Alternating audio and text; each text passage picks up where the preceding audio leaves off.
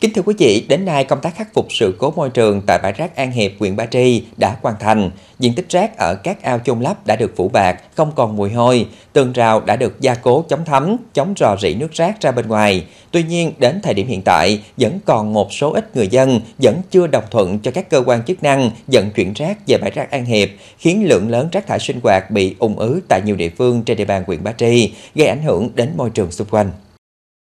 Theo ghi nhận, rác thải sinh hoạt từ các vật dụng trong gia đình, thức ăn dư thừa, được đựng trong túi ni lông và các bao lớn dứt bừa bãi dọc theo các tuyến đường lớn tại các địa phương trên địa bàn huyện Ba Tri, vô tình tạo thành điểm tập kết rác thải tự phát.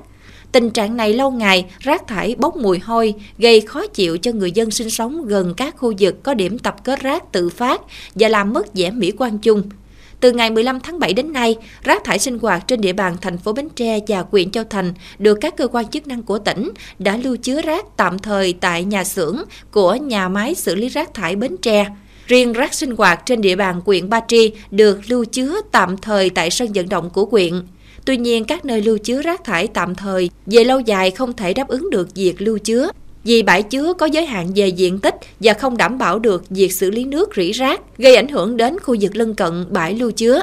Trong thời gian này, các cơ quan chức năng cần phối hợp đồng bộ từ cơ sở, đẩy mạnh tuyên truyền trong nhân dân chấp hành tốt luật bảo vệ môi trường, vận động các hộ dân có điều kiện đất giường tự xử lý rác thải tại chỗ, góp phần hạn chế tác động xấu đến môi trường.